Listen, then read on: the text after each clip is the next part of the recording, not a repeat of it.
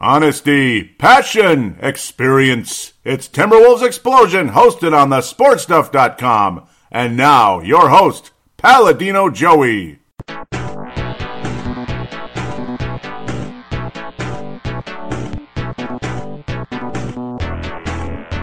Hello again, Timberwolves fans. Are you ready for the explosion of Timberwolves basketball? I am your host, Paladino Joey, or Joey Awajan. Timberwolves Explosion is available on the sportstuff.com, iTunes, Stitcher, and Double Twist. A great pleasure, a wonderful pleasure to be back on board with you today, as this is the granddaddy of them all, the annual State of the Timberwolves, the 2017 edition in this case. And yes, uh, please do forgive the uh, fan in the background, as once again it is fairly warm. It's not that warm yet, but it's getting there. It's it's getting there. So don't want to be uh, falling over, ha- having a pass out here while I do the show. But uh, we'll start this thing off with the Timberwolves season wrap up. Of course, your MVP, biggest surprise, biggest disappointment, biggest surprise, uh, biggest surprise last, preferably. But you get the idea. Segment number two: draft review, free agency check in. We're going to look at free agents, what where the Wolves might be going. If anybody can ever figure out what Tom Thibodeau and Scott Layden are doing, their names just might be mentioned in one of the the uh, three uh, categories. And segment number three, we'll hear from you, how you feel about the season, the biggest MVP, all that. Uh, we're going to look at the highlights and lowlights over the course of the season right here in segment number one. Um, we will not be talking about the NBA Finals on this episode. I may or may not do a uh, a, a, short episode about the NBA Finals, or may already have, depending on how things go. You get the idea. As I'm kind of bouncing around, piecing things together, read between the lines with how I'm wording that. Just state of the Timberwolves, you don't want to do it all in one quick sitting. The quality's higher when you kind of space things out a bit sometimes. So here we are. State of the Timberwolves. The Timberwolves finished 31 and 51 on the season. Yeah, it could have been, would have, could have, should have been a lot better. Again, there'll be highlights along the course of the uh, the way here. Highlights and lowlights. Karl-Anthony Towns, statistically on paper, fantastic, and you know he was he was aesthetically presentable as well out there for the most part, at least on the offensive side. Strange how things continue to happen here, where you get Andrew Wiggins a couple years ago, and he's supposed to be this defensive specialist, this phenomenal defender. You know, I talked about this in the last episode too. Kind of like you saw Kawhi Leonard at one point, 18 to 22 points, and then elite defense. That's what you thought Wiggins would be in his prime, maybe about 22, 20 or so. Now he looks like he might be a 25 and up type of guy with defense that's eh, I don't know. And now you already have Karl-Anthony Towns averaging 25.1 points a game, which is about as high as any Timberwolf has ever done. In fact, pretty much it is. In fact, he was the highest scorer in the history of Timberwolves uh, for one single season, anyway uh, 25.1 a game, 11.3, or excuse me, 12.3 rebounds a game. Just an outstanding season offensively. And yes, the rebounds are, well, defensive and offensive, you could say. Overall, wonderful season for Karl-Anthony Towns. Ricky Rubio emerged nicely after a pretty yucky start to the season. In fact, a lot of us couldn't wait to get him out of here. And then and then when the trade rumors started floating around, you know, and it's like for the 99 trillionth time, trade rumors floating around with Ricky Rubio. I mean, you know, the trade rumors started from his camp before he even got to Minnesota. Boy, like two years before he got to Minnesota. So I don't know. It's kind of like a so it's a reap, I guess, when it comes to that. But nice to see Rubio emerge into the guy that a lot of us thought he could be in that draft. When some of us thought he would go number two overall to uh, the Memphis Grizzlies that year. Instead, they went with the beat, the beat of a different drum. That's uh, Hasheem, Thabeet, who did absolutely nothing. Uh, 2009 filled with good news, bad news for this team and that team. Um, yeah, well, uh, at least Rubio's looking like a pretty nice point guard right now. Some of you are calling him the point guard of the present and then the point guard of the future. I'll go with point guard of the present. Point guard of the future? I don't know. Um, I doubt it, but maybe. Uh, he's doing well. He had a nice, solid season. Can you trust him, though? It seems like every time he's doing well, some type of freak injury happens, and I know that's not his fault. It's not. It's just the way it is, though. Uh, so let's kind of jump around here into the start of the season.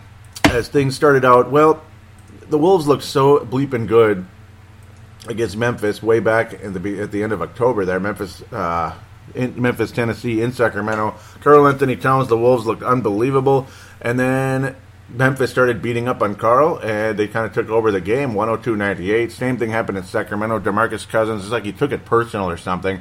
Beat the hell out of Karl-Anthony Towns, and you saw that deer in the headlights look from Karl, and it was kind of sad to see him get beat up. And again, defensively, Karl-Anthony Towns, you started seeing early what the, what kind of season it would be. As great as he is, he needs to improve defensively. The Wolves start 0-2 in the month of October. Um, and then the Wolves crushed Memphis. Old Fizzywig did a uh, old Fizzywig to start out the month of November. There did a Popovich. He sat down basically everybody, and the Wolves win 116-80. So yeah, we beat Memphis, but we didn't beat Memphis. We beat their bench and and beyond.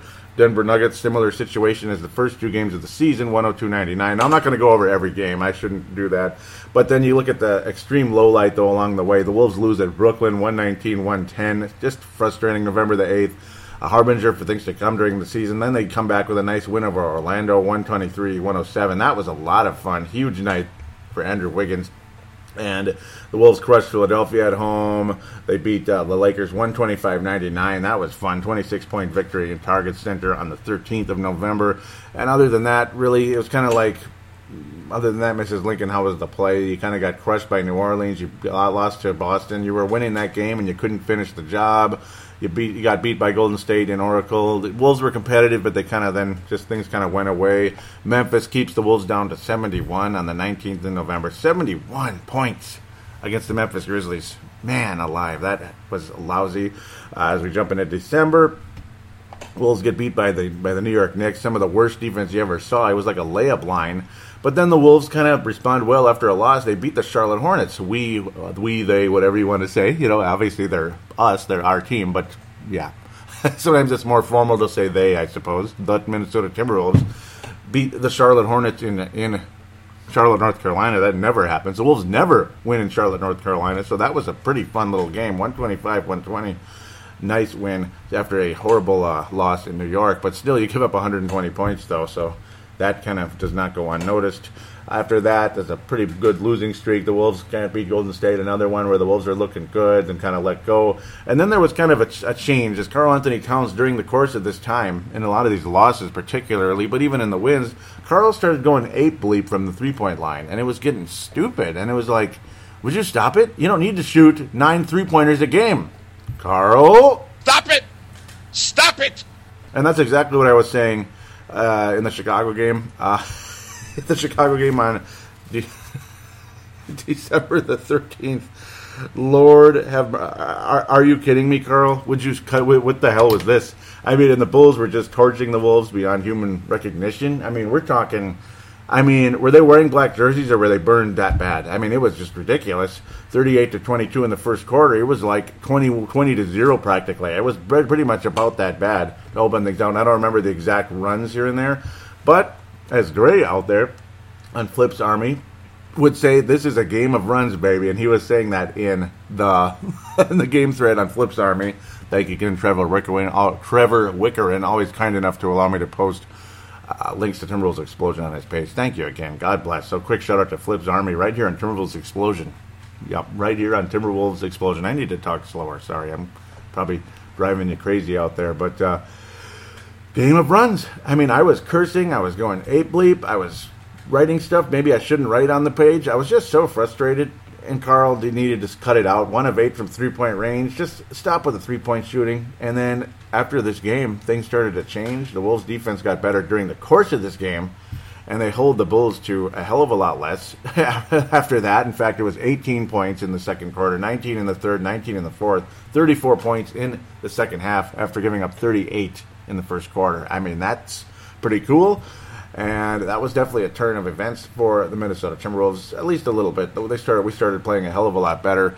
Uh, at least you saw Karl-Anthony Towns not take stupid shots. Uh, the Wolves take the momentum against the Houston Rockets in Target Center. A pretty dramatic back and forth game, beating up on the Rockets, where the Rockets kept kind of climbing slowly back in it. But again, a big confidence booster beating the Bulls. The Wolves could not hold on against the Rockets, who were playing fantastic, and they lose 111 109. And then you get two wins in a row. You actually win in Atlanta, if you can believe it. The Wolves beat Phoenix pretty handily in Target Center. The Wolves actually sweep the Atlanta Hawks this year, which is insane. But for some bleeping gosh darn reason cannot beat Sacramento or Denver like ever. Of course, OKC kind of romped on the Wolves most of the year, except later on, the Wolves crushed Milwaukee to end the season. Uh, excuse me, end the the year of 2016, 116-99. Fun little game on December the 30th. I'm trying to kind of keep bouncing back and forth. Uh, I don't want to go on over everything, but again, January started off horrible, four game losing streak. Then you get a three game winning streak. The Wolves actually beat OKC in, in that run. We actually beat the Houston Rockets, and we beat the Dallas Mavericks, which isn't the biggest surprise. But and then you come back, you go into Dallas, kind of a crappy game. Spurs, you get crushed, this and that. Kind of a back and forth month of January, but it could have been a lot worse. Uh, January has been kind to the Wolves uh, historically, even way back in the Flip Saunders era, God rest his soul, as you had one, two, three, four, five, six, seven, eight wins in January. Nice, solid month of January. Things were hopeful, everyone was excited, and then, well, things just kind of took a huge turn in February, kind of like with the Minnesota Wild as well.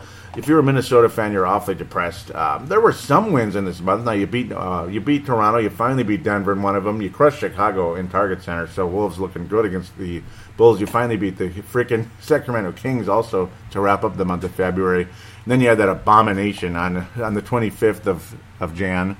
Uh, 142, 130. Just an abomination. I'm surprised the Wolves got 130 in that game. The worst defense you ever saw because that was uh, regular. Yeah, that was all regulation.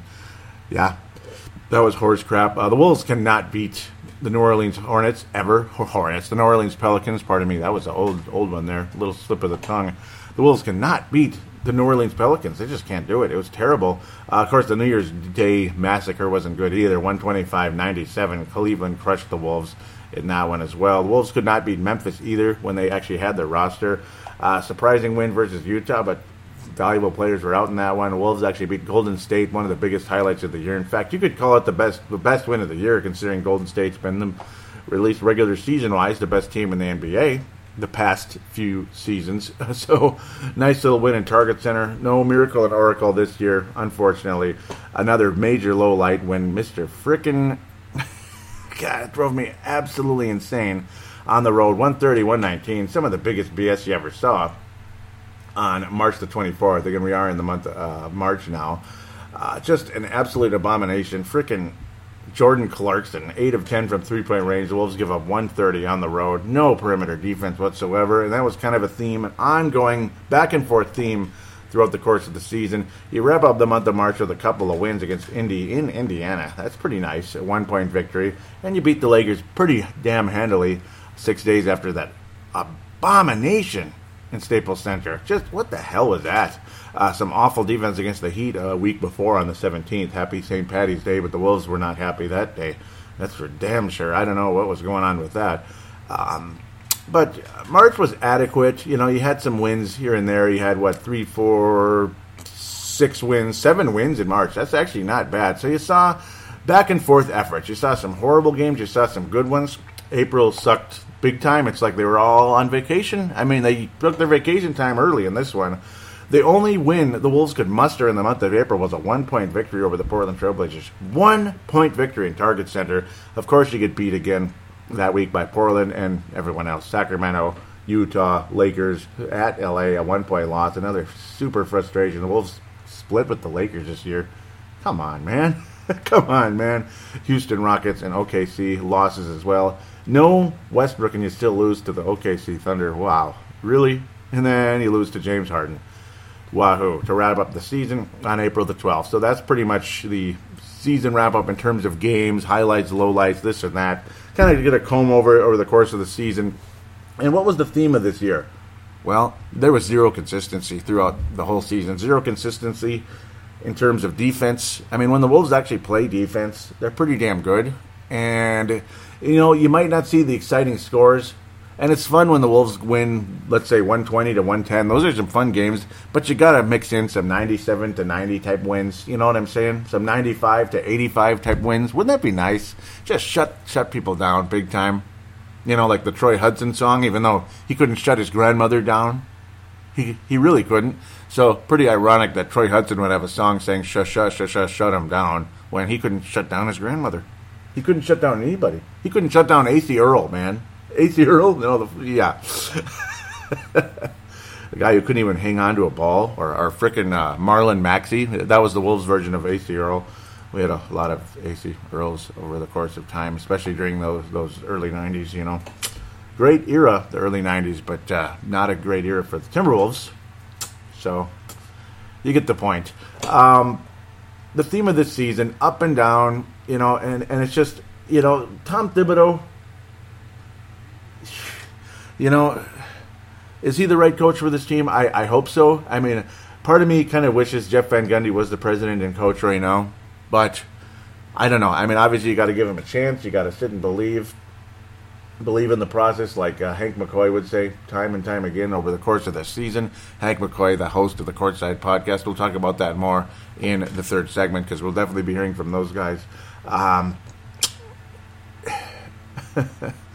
but uh, that was kind of the theme here. Um, Jeff Van Gundy also, he just said if these, you know, on Dan Barreiro very recently here, even said they have uh, Wiggins and Towns have to become two way players in order to be great, and the Timberwolves will be great when they do that, and that's the key. And I know I'm sure Tom Thibodeau would say the same thing if he was on the air, basically, and maybe Jeff Van Gundy was the uh, president of basketball operations, and things went similarly. So talk is talk, and all that, but at the same time. At the same time, it needs to happen. And Tom Thibodeau is known for defense. In fact, he was known as an elite defensive coach over the course of many, many years. The Houston Rockets, Boston Celtics. He was even with the Timberwolves way back at the beginning, where he looked kind of like I don't know, like a Dino Ciccarelli type or something like that. Way back in uh, like, way back in '89, looked like a Dino Ciccarelli with a Wolves uh, uh, warm-up jacket on, but I don't know, something like that. Um, Dino Ciccarelli, of course, former North Star. Um, man. Mm. Mm. Should the Wolves have won more games this year? Yes. Should we have expected 50 wins this year? No. But I think the Wolves should have at least been in playoff contention this season. And you saw inconsistency time and time again. You saw what this team could be on multiple occasions defensively, offensively, uh, high IQ, but also, of course, the God given talent, God given skill of Karl-Anthony Towns, of Andrew Wiggins, of Zach LaVine. Of course, Zach getting injured in Detroit earlier this season. Um, I apologize, I didn't mention it right at the time, but of course, that was one of the lowlights of the season. That was on February the 3rd. Zach LaVine injured in that one. The Wolves lose by eight in Detroit. Zach LaVine went down awkwardly. As of course, I was combing over the season, so I didn't pinpoint exactly when Mr. LaVine got injured, but that was the game, and uh, we all remember it pretty well he was playing well in that game. And he, he went through some struggles during the course of the season as well. He went through hip injuries during the course of the season. Um, it's like he he was hurt. You knew he was hurt, and he was struggling, and he was missing shots that he normally would make. He was taking poor shot attempts as well. And then you just you know you just were kind of left at a at a loss. Like he's hurt. Just sit him down. It's nothing personal. Just sit him down. Let him heal for a week or so. There's nothing wrong with that and Thibodeau never did it. And LaVine, I, I don't know, uh, LaVine didn't have any type of inkling like I need to sit down. It, and I know we all get competitive and we all want to play and, and all that when we play play basketball or played basketball, depending on our age and how the course of life changes. You know, you get busy and you don't have time anymore, unfortunately. Um, but no, I mean the awkward landing. You, you knew something was up. Then you saw him playing again. And you're like, wow, he dodged a bullet and then off he goes. You think, okay, maybe it's just a little sprain, maybe it's an MCL sprain, or missed two to four weeks, and of course it was the ACL, and that was all she wrote. So you go from like a nagging hip injury that was really bringing down the guy's shot percentage to an ACL, and it's all over. Next thing you see, Brandon Rush, and we all wanted Brandon Rush. Maybe this idea, of Brandon Rush could start physical defensively, maybe he can hit a spot up three here and there. Ah, whatever. But then when he's like a full time starter, and this is what you get the same, pretty much the same statistics you would have got if Brandon Rush got like 10, 15 minutes. So, woohoo. I mean, that's just kind of is what he is at this stage. Brandon Rush, also, again, an ACL uh, victim over the course of his career. So he, he was helpful along the way for young Zach LaVine, but unfortunately, well, unfortunately, the deed's done, and Zach LaVine was out for the season. Um, again, one of the major lowlights of the season. That's without a doubt really sad. And hopefully Zach again. I mean, he, he's the type of guy. He's, he's a gym rat, and he's determined, and he's young, and all that. You just hope there isn't lasting effects. Some guys there is, some guys there aren't. uh, you don't really feel any lasting effects with uh, Blake Griffin. As remember, he tore his ACL really, really early. You know, landing awkwardly after a emphatic uh, dunk or going up for a layup or whatever. In, in this case, it was going up for a layup for Zach LaVine. Um, just an, you know, an awkward landing, and, and that's all she wrote. I mean, you can hyperextend this and that, awkward, uh, uh, just kind of a herky jerky movement. The lower part of your leg moves, the upper part doesn't, that type of thing, you know, or the upper part moves and the lower part doesn't. And it's just, you know, common sense tells you something is not right in the middle when that happens. And yeah, okay, you get the idea. Um, over the course of the season, you also saw, saw Shabazz Muhammad do his usual thing where he's playing for a brand new coach again, and him and the coach, well, they're off to a good start in terms of, you know, Shabazz wants to be a good team player, this and that, but then he doesn't get any minutes. And then he struggles when he's out there, and it seems like he's just desperately trying to impress the coach when he is out there, so he makes mistakes. And then over the course of the season, he got better and better and better. You saw Tyus Jones when he got an opportunity, particularly with Zach LaVine out, get better and better and better. And it was nice to see Tyus Jones get extended minutes. So in there were you can turn a negative into a positive in terms of you saw much more of Tyus Jones and proof this guy is without a doubt an NBA player. You saw extended play from him. Kris Dunn would get would have good games. He'd have ugly games. You'd see frustration out of him. Uh, you'd see Andrew Wiggins and Karl-Anthony Towns literally take the reins offensively for this team, and that was the fun part with Zach being out. You saw how good these two guys could be if, say, Zach LaVine got frustrated with his role with his club and he wanted to go to Oklahoma City to go play with Russell Westbrook, or he wanted to go to LA, which maybe won't be something we'll have to worry about anytime soon, or the Portland Trailblazers to play very close to home, as he's a Seattle native.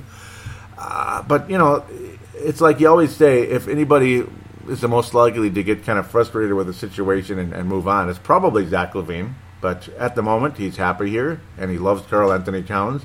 But yeah, um, unfortunately, this is a lover league. So when somebody leaves, they're all best friends still, which, you know, it's cool in some sense, but I don't know. I kind of like the old school vibe more. Like you're on our team, you know, we're friends, you're off our team.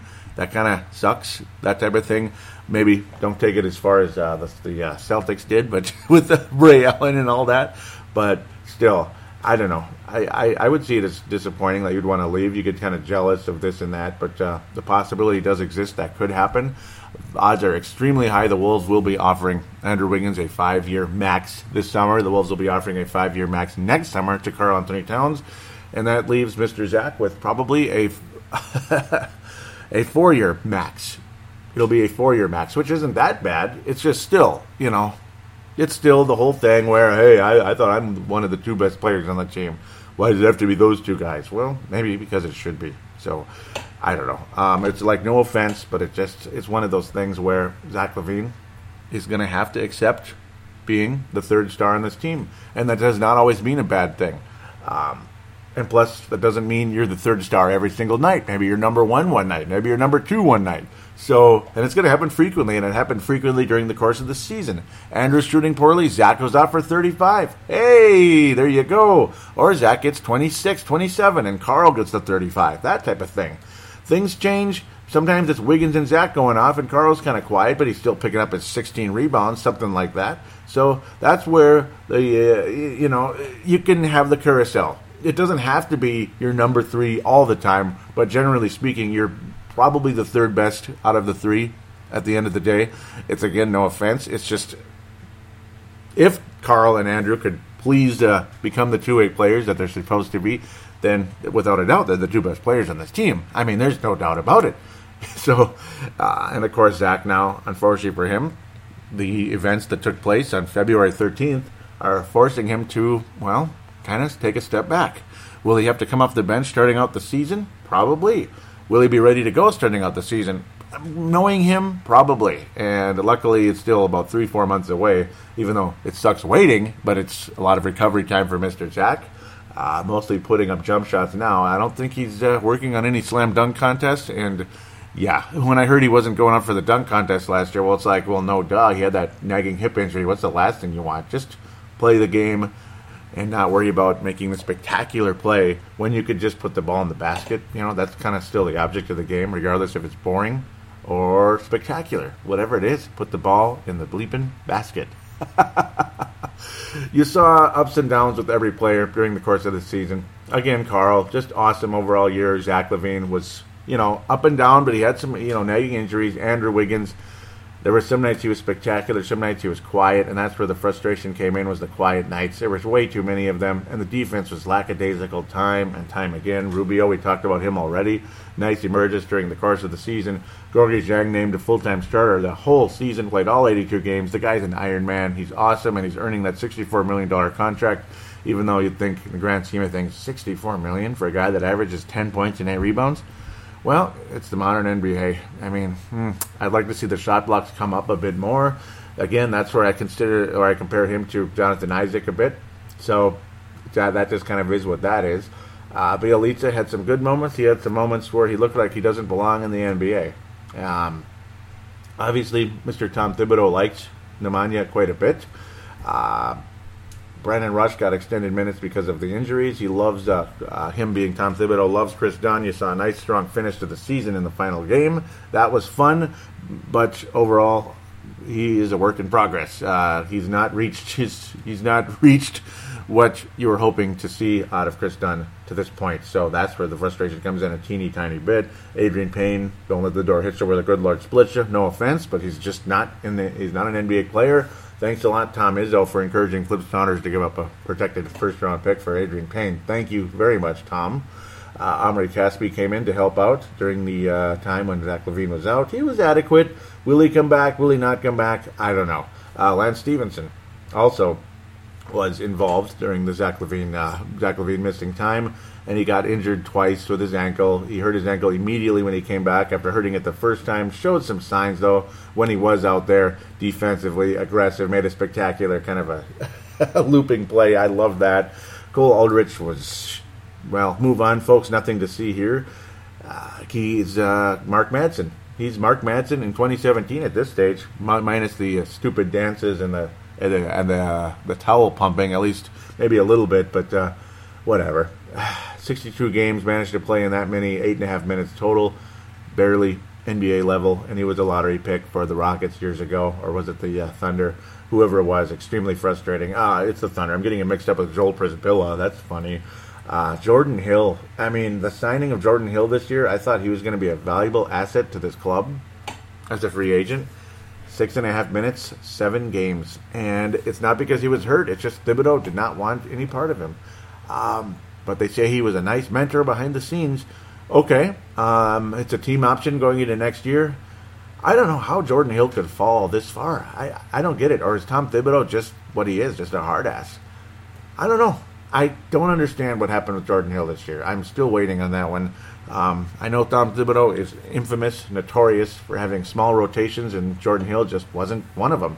And when you're not one of them, you're screwed. Uh, but could he have fallen off this much? I mean, it's like you probably couldn't even trade him because of that. And here we are. Here we are with uh, Jordan Hill. Kind of funny to wrap things up with him. So let's get to the actual MVP. Biggest disappointment, biggest surprise during the course of the season. Most valuable player for Timberwolves explosion in 2017 is Karl-Anthony Towns, without a doubt. Um, honorable mention, I guess, Andrew Wiggins for some clutch performances, but I thought Karl outplayed Andrew Wiggins during the course of the season. Again, Wiggins, though, still deserves the right to become that guy in the next year or two. Um, Andrew Wiggins still may become the leading scorer at a bare minimum for this club. And I would not be surprised if things did head that direction. Maybe Karl still hangs around 24, 25, and Andrew jumps into 28 ish in the next two years. I would not be surprised one bit. Uh, biggest disappointment this season. I think it's a combination of things. The defense not getting better. I think that falls on Tom Thibodeau. Um, the Wolves also did not make any type of trade during the season to help things out, but maybe they didn't need to. Obviously, you don't want to. You couldn't trade Zach LaVine when there were rumors possibly with the whole Jimmy Butler, this and that. That was always floating around. Uh, Rubio, some of the offers probably weren't up to par. If the Wolves were going to trade him, they did not get the offer they wanted.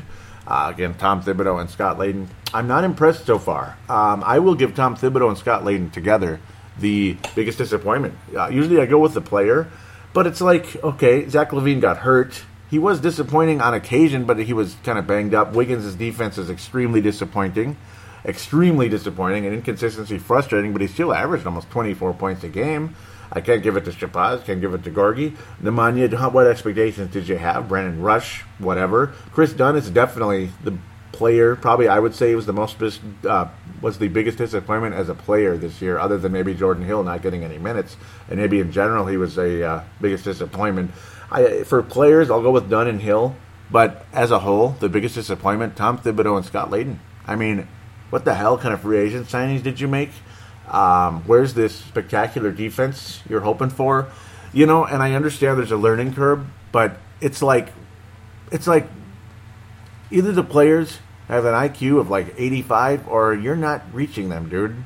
So they can't all have an IQ of 85. Okay, Kris Dunn's defense, man on defense, was awesome, and I know that's why Thibodeau loves him so much. He also does have potential offensively as well. I I truly believe that. You saw flashes of it, but you're going to need to see a hell of a lot more coming into this season. Um, Thibodeau, Layden, most, biggest disappointment for me. Biggest surprise, without a doubt, Ricky Rubio. After a horrible start to the season, looked like a guy that just looked that looked lost out there, looked mediocre, looked average at best. Looked like a, looked like a guy that just you'd want him, you would know what to do with him. I don't even want to compare him to a player because I don't want to insult Rubio or the other player. So we'll leave that alone.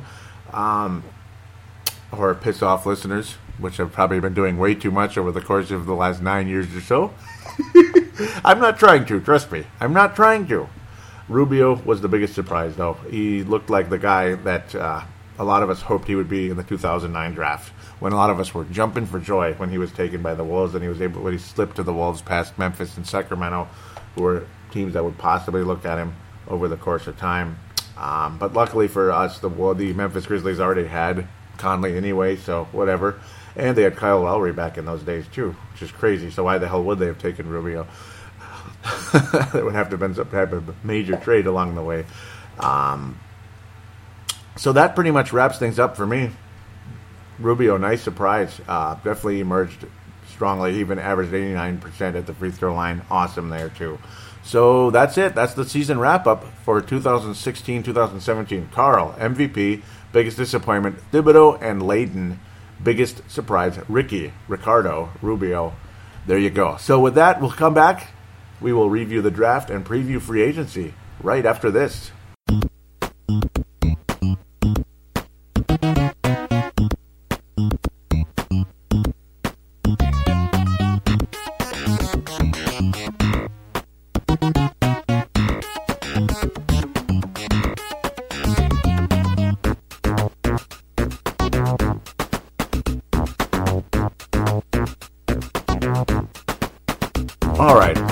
Promised I wouldn't talk about the NBA Finals, but I might as well have a very quick mini segment thrown in here.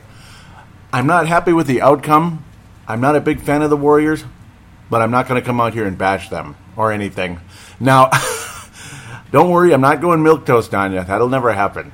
But I got to offer some positivity, some respect to the Golden State Warriors. I mean, the way that team works together. I mean, you put a star player at Kevin Durant's level on a team that's already stacked like that, for them to be able to work together to the level they were able to, unlike some other super teams in the past, maybe like just maybe the Lakers in the early 2000s. I'm not trying to piss anybody off. No, don't get mad at me, Vince. But just saying how certain guys they come together. They don't always work together so well. Maybe the Dallas Mavericks years ago didn't work so well when they put their, uh, together a kind of a super team in the early 2000s as well to try to counter the Lakers. It just didn't work, right? So it doesn't always work, but the way these guys were able to get it together and still play at the top of their level. And Kevin Durant was just absolutely spectacular throughout the postseason, and he deserves so much credit. Uh, we can say what we want about the cupcake milk toast uh, approach by going to a 73 win team. Now, yeah, I'll I'll save that for another show or leave that to shows previous. But the infectious way players on this team put that jersey on, regardless if they're a point guard a shooting guard, a small forward, a power forward, or a center, and they're able to not only shoot the three pointer but make it at a pretty damn good clip is incredible. I mean, it's infectious. Right now, I feel I could put a Golden State Warriors jersey on and start scorching the bottom of the net. I'm already an okay three point shooter, but I'm just imagining myself putting that jersey on, and next thing you know, I'm nailing that shot. Uh, Klay Thompson's ability to catch and shoot is the best I've ever seen. Um, the catch and shoot shot that I always talk about religiously with shooting guards, particularly Zach LaVine on this show, being a Timberwolves show, obviously. The catch and shoot shot is high percentage. Uh, Klay Thompson, I appreciate the fact he doesn't do the histrionics. That's the stuff I hate. That's what I don't like about Draymond Green, and of course Steph Curry can't stand it. But Klay Thompson doesn't even need the ball until it's time to catch it and release it, and that's what's so amazing about him. And I have a lot of respect for him and the ability for him to hit that shot at the clip he does. Absolutely spectacular. So just thought I'd weigh in on the NBA Finals for about two, three minutes here. It is what it is. Uh, I hate that the Cavaliers lost. Now, this isn't a Cavaliers show. I don't have Cavaliers uh, merchandise, but I like LeBron James. I love his ability in the postseason. To me, there'll never be another Michael Jordan. For those of you that want to say LeBron is better, Michael is better, I, I still stand by Michael Jordan, and it's not just because I grew up in the 80s and 90s and not this millennial generation, which that's again for another day. um, but the fact that I was able to see Michael Jordan uh, gives me an advantage, I'll say, and makes me believe that Michael Jordan was the better player. I mean, Michael Jordan was unstoppable, and I, I don't know, the way he carried himself, I just thought a little bit better than certain other people out there. Uh, LeBron James, closest thing to Michael today. Uh, Kobe Bryant, closest thing to Michael years ago, about 10 years ago, and, and such. Particularly, I mean, all, all, the way up to about 2010, 2011 ish. Uh, Kobe was the closest thing to Michael in that era. But to me, notice I'm saying closest thing. So to me, Michael Jordan still reigns supreme in uh, in the in the greatness of NBA history. So with that said, uh, incredible Tom Brady-ish like career for Le, uh, LeBron James in terms of getting to the NBA Finals as many times as he has. Spectacular, awesome, uh, deserves a, a, huge amount of respect from me, without a doubt. And at the same time, Warriors deserve a ton of respect as well. I hope they don't keep winning championships. I want the Wolves to catch up to them and uh, start to knocking them out of the postseason. So that's the next step, and that's what we'll be talking about in this upcoming segment. Is how this team can, uh, you know, get better and well, at least get to the playoffs for starters, and then work very quickly, rapidly, make great, make rapid progress in the right direction, make haste. Right, right. so with that, we'll get to the uh, uh, long-awaited free agency and draft conversation.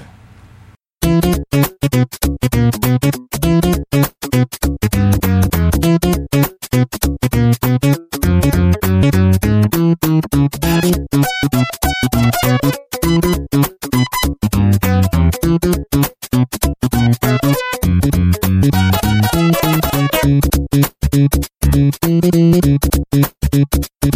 we are officially back now for segment number two. This time I mean it. See, I don't completely hate the Warriors, right? So it's not all hatred. So I, I apologize for those of you that might think I'm just a spewer of hatred and wanting to live in uh, the 80s forever. Yeah, part of me does want to live in the 80s forever, but not every single job of me because you got to acknowledge that time doesn't stop for anybody, even people that want it to sometimes. But, and no, uh, Ah, yeah, okay, we could go on forever about that. It's wonderful to have smartphones and obviously to be able to do podcasts. Couldn't do that in the 80s, that's for damn sure, or the early 90s or even the late 90s. So, yeah, enough. Uh, this is it, and please, please take note. The first segment, I'm very embarrassed about this, but the first segment was recorded a few weeks before the draft. So please bear with me when I talked about how Thibodeau and Layden had not made a move and this and that. But at the same time, it was a frustrating year. And the whole point of the first segment was to recap the, the previous season, not to talk about the draft and free agency and the trades that would take place, or trade, at least at this point, that would take place. Um, and yes, the Timberwolves did make a trade. And, well, the Timberwolves also got a draft pick back, and they were able to use that in the draft. So, yes, the Wolves moved down a couple spots, only about uh, nine spots the Timberwolves also, of course, give up Zach LaVine, Kris Dunn, and the seventh pick, which ultimately was not going to be Jonathan Isaac. I think uh, Tom Thibodeau knew that Jonathan Isaac was not going to be available because, of course, the draft started to change during the course of time.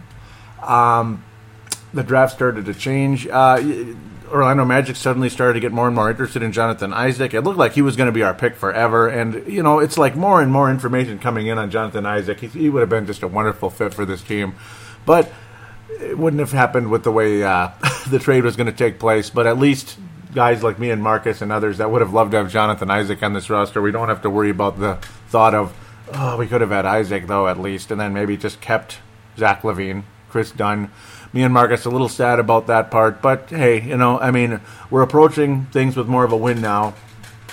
And at the good and the, the other good side of things in the acquisition of Jimmy Butler, of course, is that he's 27, turning 28. So luckily, he's still a few years before 30, that magical age of 30 that we all dread. Some of us dreading the age of 40. Those of you in Australia and me that we've uh, the courtside podcast and myself. I'm approaching the age of 40. Unfortunately, uh, Vince Germano has already reached that threshold. So yeah. Um, but it's funny though. For the second year in a row, spoiler alert! Spoiler alert! Vince Germano again. See, I tend to watch the draft. See, when I watch it with Marcus, we tend to watch it on the app on a projector through the computer. Um, forecaster does not want to have cable TV. He just doesn't want to have it. Uh, so it just is what it is, and we, we got to go over there, which I'm totally fine with. I like going over there. And uh, obviously, he's got to watch his uh, young son Noah. Shout out to young Noah there. Looks a little bit like Andrew Wiggins with that hairdo and uh, even his face facial features. But, um, but yeah, we watch it on the app, and there's often a little delay with the app. Uh, in the past, applications were delayed maybe a good three minutes at times. So people would be saying, "Oh, what a play! What the hell?" And I'd be like, "Oh, I can't believe this happened." And it's like, "What?" Ah. So you got to be careful. But it was a 30 second difference, maybe maybe a minute difference, and then it's like Joey, Vince Germano, Joey, are you at home? I'm like, oh yeah, yeah, watching the draft, and he's like, you got Butler. I'm like, oh man, really? it's exciting, but it's scary, and it's like the people you give up, and it's like, oh boy. Uh, my great fear was the Timberwolves would lose Andrew Wiggins, and then you got to live with the thought of uh, what if Andrew Wiggins becomes what a lot of us think he can. Well, we don't have to worry about that but we do have to worry about what will Zach LaVine become? What will Kris Dunn become? Me and Marcus the Forecaster and others out there, not everybody, of course. This is a big debate. A lot of the young locals seem to adore Rubio. I'm not married to him. Uh, some of us older fans, not married to him. Uh, Vince Germano likes him a lot. But we were almost kind of hoping Rubio would be included in some type of trade. Uh, there was a rumored trade at one point that the Timberwolves would take Lauri Markkanen because Jonathan Isaac was not going to be available trade to Dallas, get the ninth pick back with uh, with uh, Matthews, a defensive shooting guard. Uh, definitely not to the near to the level of Jimmy Butler would be on the scoring end and everything, and significantly older. But the Wolves will get the ninth pick back. Maybe we take Dennis Smith with that pick.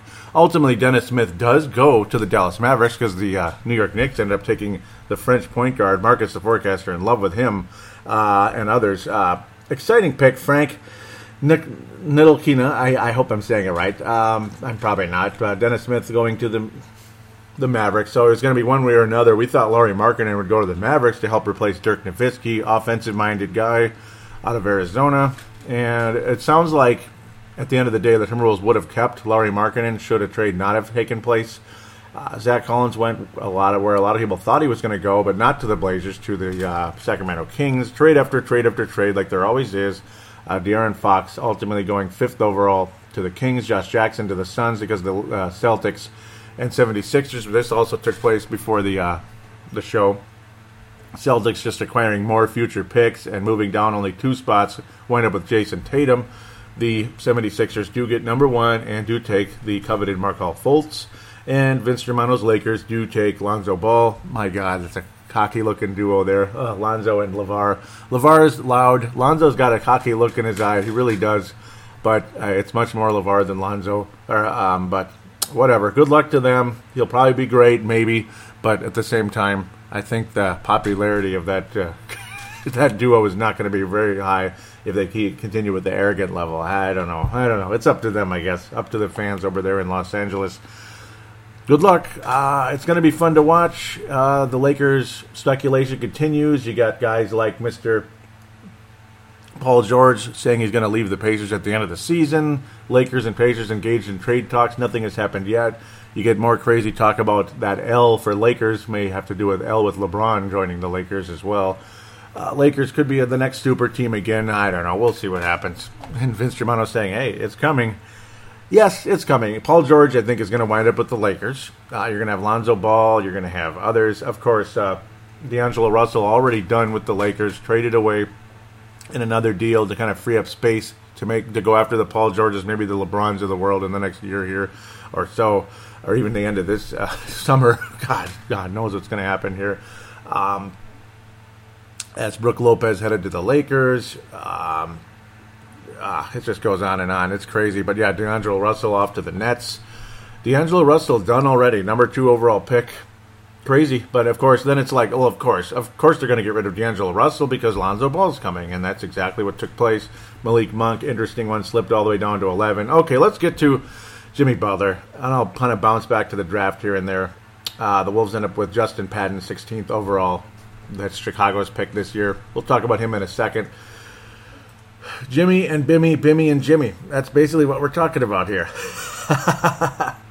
this guy's an example of someone who, well, it's like the whole you never know. I mean, you wind up going 30th in the draft to the Chicago Bulls in the 2011 draft. Bulls had a wonderful record that season. Ultimately, in their case, getting beat by the by the uh, Miami Heat in only five games. Derrick Rose was excellent that year, but they lost in the Eastern Conference Finals. LeBron and the Heat just beat them, and then the next year the Bulls come back again. Derrick Rose out for the season, blah blah blah. Jimmy Butler only averaged two points a game, jumps up to 8.6 in 12-13, getting more minutes there. 26 minutes, becomes a rotational player, becomes a starter in 13-14, 13.1 points a game, solid starter, nothing super special, but more of a defensive specialist. Uh, 14 15, a little bit more, the same amount of minutes, but up to 20 points a game. The next year, 20.9 a game, and then last season became a full on all star, about 24 points a game while remaining a defensive specialist. And remember a couple of years ago when Butler just started to get good with that 20 points a game, how he faked out Andrew Wiggins when he was a rookie. Ended up getting to the free throw line and ended up beating the Wolves at Target Center. Remember that very well as the veteran Butler made, the, the young veteran Butler made Wiggins look kind of silly on that one, drew the foul. Wiggins landed on top of Butler. Butler got his free throws and won the game. So it's kind of symbolic of what's going on here is now you get this guy to come in and help Andrew Wiggins, help others. It won't be Zach LaVine. It was going to be to help Wiggins or or, or, or LaVine and others. Karl-Anthony Towns about leadership, uh, toughness, all that. Um, apparently, oh, Jimmy Butler over there much more focused on in Chicago. Hard work and just tough play, and and it doesn't matter how tough Tom Thibodeau or others are on Jimmy Butler. He likes it, and he'll keep going, and that's the exciting part. Uh, I had a bad impression on him at the end of the year at that press conference, and I complained about that on the next episode, and that's what made me not really want him very much. I'm hoping I misinterpreted that. I don't know because it, it, sounds like two different people. I, I don't know. I, I don't think from what you hear about Jimmy Butler, I don't think that's something he would say, or I, I, I may have misinterpreted it, and I hope I, I did because he was basically saying Jimmy Butler was basically saying that you know, it wasn't a failed season. We made the playoffs when they asked, "Is it a failed season?" And to me, that was absolutely a failed season for the Chicago Bulls. Um, it didn't help that Rondo got hurt, but it seemed like they just kind of quit after that, and that's what bugged me. Um, the whole situation with Rose. Now that was Rose 100% to me. Like Butler was becoming the better player on the team. Rose is just pouting and acting like a baby when clearly Rose Rose's skills have diminished due to the injury, the ACL. And plus, why does it need to take two years to come back from an ACL?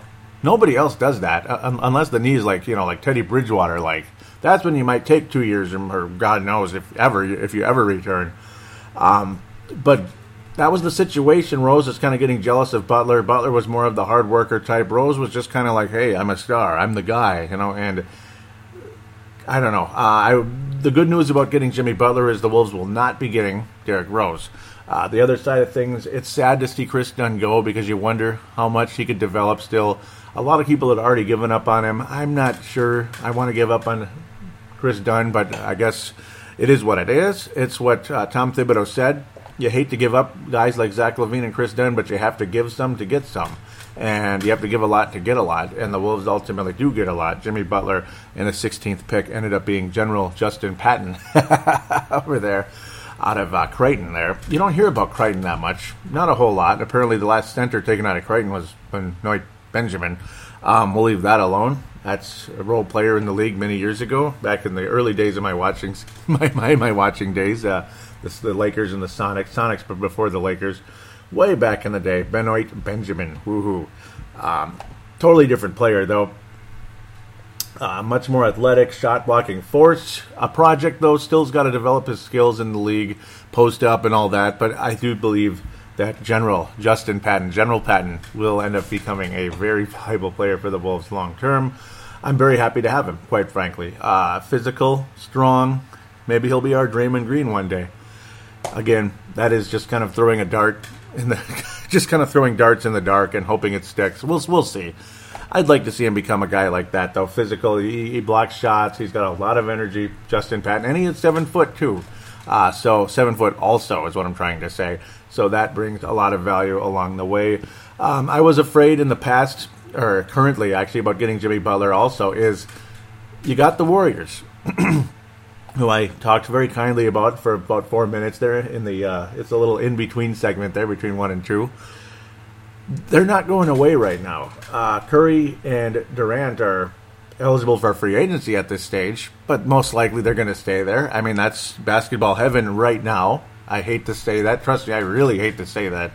But um, when Jimmy Butler's about the same age as the Steph Currys and Kevin Durant's, that concerns you because you're just going to run into a wall, just like Tim Duncan and Garnett. Tim Duncan and Garnett, Kobe Bryant and Garnett, same generation, about one, two years apart from each other, you're going to run into a damn wall over and over and over. And that was the fear. Uh, but the thing is, see, Butler right now is going to be number one, number two in the offense, number one, number two guy overall. He's going to be the captain, I got to say. I would give him the C, like, immediately. He's the captain. Uh, and then the alternate captain is going to be Karl-Anthony Towns. And the other one, Wiggins, you got to become something here right now. It's, it's Rubio. He would be the other alternate, say, if this was hockey. But in basketball, you have three captains. So there you go. But I, I, would say Jimmy is the main captain right now, even though he's just coming in. Um, the thing is that concerned me at the time that I'm feeling a little better about is the thought again you bring in Butler now Wiggins' growth gets stunted a bit he gets kind of pushed back. But again that takes the pressure off Wiggins. See it's like you, you kind of come back and start feeling a little better about this now. And that's what I'm doing when I sit down and think about it. At the time, see, I was poor, poor Vince Germano was the brunt of my fears and frustration that night, and sadness as well. I was like, oh no, no, now what are we gonna do? This and that, but it's like because we're just gonna run into a wall and all that. But okay, so Jimmy Butler is going to be a top dog, a top dog, if not the top dog uh, for the Wolves right now. Wiggins gets shifted down to probably maybe the second or third option on the offense, second to third overall star on the team. But who's to say as Jimmy gets older, he could kind of shift down, take a little tiny bit of a back seat in the offense as Wiggins earns, earns, earns more touches because he gets significantly better. So then it's okay. Then Jimmy Butler could become the most valuable third option in the history of the world as he gets a little bit older and the pressure gets taken off of him, and hopefully he can stay healthy as well. And you don't have to put too much pressure on a guy as he gets older. Uh, and again, that's like about four years down the road, three, four years down the road as Wiggins kind of approaches 24, 25, 26, and Butler gets into the 32 range. Again, he'll be eligible for free agency coming up here in about two years with the uh, the uh, player option. That's the unfortunate part. He's making about 16 million a night now, a little over that. Well, 16 and a half million right now. So he'll probably opt out and want more. Oh, oh, goody. But the good news is he'll be our free agent. The other good news is Remember how I was fearing that Zach LaVine would ultimately probably be the guy that would leave if one of the three was going to leave due to, mm, you know, maybe he wants a bigger role somewhere else, a little jealousy, the financial thing, you know, the whole deal where you can give two players max contracts, which is a lot better than one. Remember the whole Kevin Love situation where he got pissed off that David Kahn just did not give him the max contract. He would not do it. He, he gave him the four year one. Um, and that's what Zach LaVine would have ended up being would there have been a little animosity going on? Would LaVine have said, "Hey, I'm actually better than Andrew Wiggins. I'm more dedicated, this and that," where ultimately a lot of us would tell you, a lot of us, not everybody would tell you, Wiggins has a higher ceiling than Zach LaVine. so he's going to get the max, and Karl-Anthony Towns, that's a no-brainer. He's going to get the max.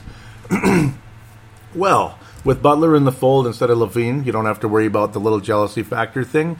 he's already gone. Now Zach's already gone, and yes, it's sad. I can't believe he's gone, but because I see so many high hopes on Zach, the whole catch and shoot. Maybe he'll average 24, 25 a game over there in Chicago and become quite the star for the Bulls one day if he if his knee ends up being as healthy as we'd all like to believe. But again, that jealousy factor is gone. You've already gotten super duper compensation in Jimmy Butler, the veteran leader that will lead this team for years if he opts to stay and doesn't move on to the Lakers or something, or back to the Bulls, God forbid. I don't think he's going back to though. He's a little bit irritated with them right now. Uh, and then you're able to give the max contracts to Karl and Andrew, and then there you go. There you go. There's your big three, or as Paul Allen of KFAN would say, the MV3, a la Kevin Garnett, Sam Cassell, Latrell Sprewell. KG, Spree, and Sammy C. As they used to say about circa like eh, yeah, a long time ago. Gosh, how many years has it been? Thirteen years now. It's only thirteen years ago, and I was already quite the veteran Wolves fan. Yeah, quite the veteran Wolves fan at that stage. But yeah, well, there it is. I mean, and then the other fear came into the whole Kawhi Leonard situation, and it's like, oh well, who who who does get around Kawhi? Yeah, but still, Still, though, do you want to run into another wall again? In the whole situation where Andrew Wiggins would get shut down by Kawhi Leonard, and then luckily, much later in the year, Andrew ended up being tied with Kawhi. He actually ended up outplaying him for a, a while there until Kawhi just kind of sagged off Rubio and stole the ball away because he knew Rubio was going to pass. At the end of the game, and the Spurs won the game, and both players wound up with 22 points, if I remember correctly, in the final matchup between the Wolves and Spurs. But generally speaking, it was about 33 to 11, Andrew Wiggins versus um, Kawhi Leonard, and then with Butler, it was like 33 to 14 or 33 to 11 again with Jimmy Butler versus Kawhi Leonard, and that frustrated me. But then it's like, wait a minute, wait, wait, hold on, timeout Kawhi Leonard can't guard two people at the same time, can he? Yeah, that's right. That's right. Yeah. Simple math, simple logic, and I just, I don't know. I was lacking in that category for some reason for a minute there. Yeah, Kawhi Leonard can't guard two people. No. That sounds like something Vince Germano would say, like, uh, Joey, uh, hey, Joey, you know Kawhi can't guard two people, right? I could just, I could just imagine Vince Germano saying like something like that. Even, even Hank, maybe, hey, uh, Joey, you know, he can't guard your people. You know that, right? yeah, so that does present a very interesting scenario, even against the Spurs. As much as I hate the Warriors and I want to beat the crap out of them every time we play them, particularly in the playoffs, I would love to be the team that dethrones them. But um, I'm not convinced the way some people are that, oh, the Wolves are ready to take on the Warriors. I know some of the people out there even national people are like, this team could be this team could be the toughest opponent for the Warriors. Maybe the toughest opponent, but can we beat them? Can the Wolves get to the West Finals and make things extremely interesting, or just make a really tough second round matchup? Um, maybe, but again, oh, the ultimate goal is to uh, win a championship. Luckily, Wiggins and Towns will be around after the Steph Currys and Kevin Durant's uh, past their prime. So that's the good part, and they'll be just entering there. So you'll and you'll have the veteran leader in Jimmy Butler again if he opts to stick around, and hopefully he he he does, and he's going to work with the tough coach that he liked over there in Chicago. That's the good news. Um, again, more good news. We won't get Derrick Rose. Continuing concern for me, keeping Ricky Rubio though, is hey, continue to develop the catch and shoot.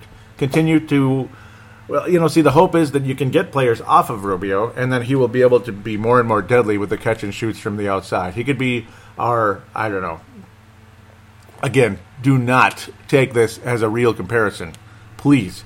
But he could be our Klay Thompson in terms of when he doesn't have the ball, and someone else like a Jimmy Butler or Wiggins who needs to continue to develop his playmaking skills, which do exist, but he needs to like execute them.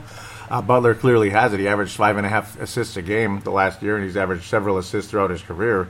Uh, three and a half a couple years ago, and five last year. Uh, before last year, five and a half this year you can kick it out to Rubio because everybody's going to be concentrating on the big three. Kick it out to Rubio, catch and shoot from three, catch and shoot. He could be our Klay Thompson in that sense.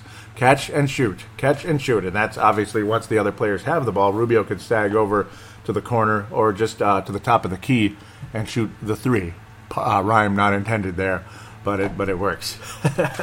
catch and shoot. I mean, simple stuff. It's a high percentage shot you question Rubio's shooting ability, but it's been going on since he came into the league, since he was 18 years old, years old in, in Spain there. Catch and shoot, Ricky. Catch and shoot, catch and shoot. That's how the Wolves beat the uh, Oklahoma City Thunder last year. The catch and shoot three from Ricky Rubio. Just keep it coming. And that's how Ricky Rubio's value can improve. And that's how, hopefully, we pray to God if Rubio can just, just you know, get that catch and shoot shot where it needs to be. Then hopefully we can pray to God that the Kawhi Leonards and other smart, tough defenders in the league won't be able to play that little trick of, well, you're not going to shoot the ball, so I, I'm just going to stay at the right distance where I can catch up to you if you drive. But at the same time, if you pass, whoop, gone, turnover, game over, or whatever the situation is, fast break, whatever. And um, when you had the Kawhi Leonard tag off him, it's just like it continued to show you how screwed we are late in games when Rubio has the ball in that situation. I mean, because it's like he's going to pass. What the hell are we afraid of? Obviously. Uh, so you're going to want Butler to probably have the ball in a situation like that at times. Maybe he'll try to drive and kick it out to Rubio for a catch and shoot three, or set up somebody else. Who, who knows? So that's a situation that hopefully can de- continue to develop for this club as we head into the uh, as we head into the season and all that, and into the future for this club. Are the Timberwolves a playoff team today? Yes. Um, can they get further beyond that, though? I hope so. Um, Justin Patton, General Justin Patton, hopefully he can be that valuable big man to help out, come off the bench, maybe even start on occasion.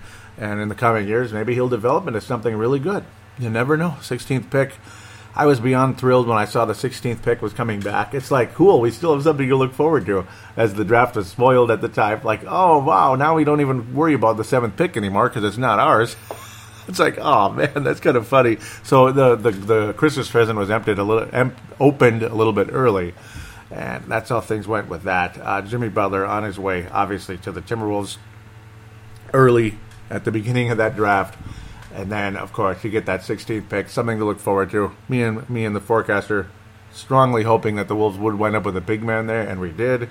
Hopefully, Mr. General Patton will work out. Again, that's a nickname I'm giving him. Uh, the historical general of World War II. That was very good for the United States at the time, over there in the uh, over there in Europe. Yeah, that that the the Germany campaign, all that. So you get the idea. Uh, it's going to be fun, and I feel better about it than I did at the time. Again, segment number one was recorded before the draft. The Jimmy Butler trade had not happened yet. The whole point of segment number one was to review the previous year. So again, please, Jimmy Butler is a Timberwolf.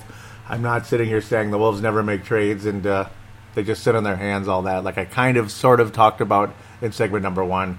So now let's look at free agency a little bit before we get into fan interaction. You'll hear from Tanae. Yep, uh, takes make a comeback. It's going to be wonderful. About five minutes there from Tanae out of New Zealand. Great guy. Just love him. Got that thing ready, converted to MP3. Got a little, problem with it because Zamzar decided not to work anymore. I don't know what's going on with that. It kept giving me like nothing. It kept giving me nothing, so I have no idea where to go with that. We'll look at the draft for a couple more seconds here, if need be. Uh, nah. Jarrett Allen, that's the one we had Marcus, the forecaster, just love. We, I, I keep saying his name, but now we keep. Uh, we love this guy. He's he looks like he's straight out of the '70s. He's he's cool. He's gonna be a cool guy. Uh, Brooklyn Nets. Good luck to him. OG Anunoby uh, to Indiana. No, no, he was out of Indiana over to the uh, Toronto Raptors. Like him a lot too. Very athletic. Going to be entertaining to watch. We shall see how things develop there, though. Yeah, let's look at free agency. That was the whole point here. Obviously, you got Kevin Durant, Steph Curry. They're going to stay in Golden State. Gordon Hayward, he's possibly going to Miami, possibly to Boston. Who knows? Maybe he'll go to the Bulls now. Maybe the Bulls will pick him up. Or he'll just stay in Utah. We'll see what happens, though. Blake Griffin, I don't care. I don't want him. You know, he's entertaining. He's good. The Wolves have the, the Wolves are fine. We don't need Blake Griffin.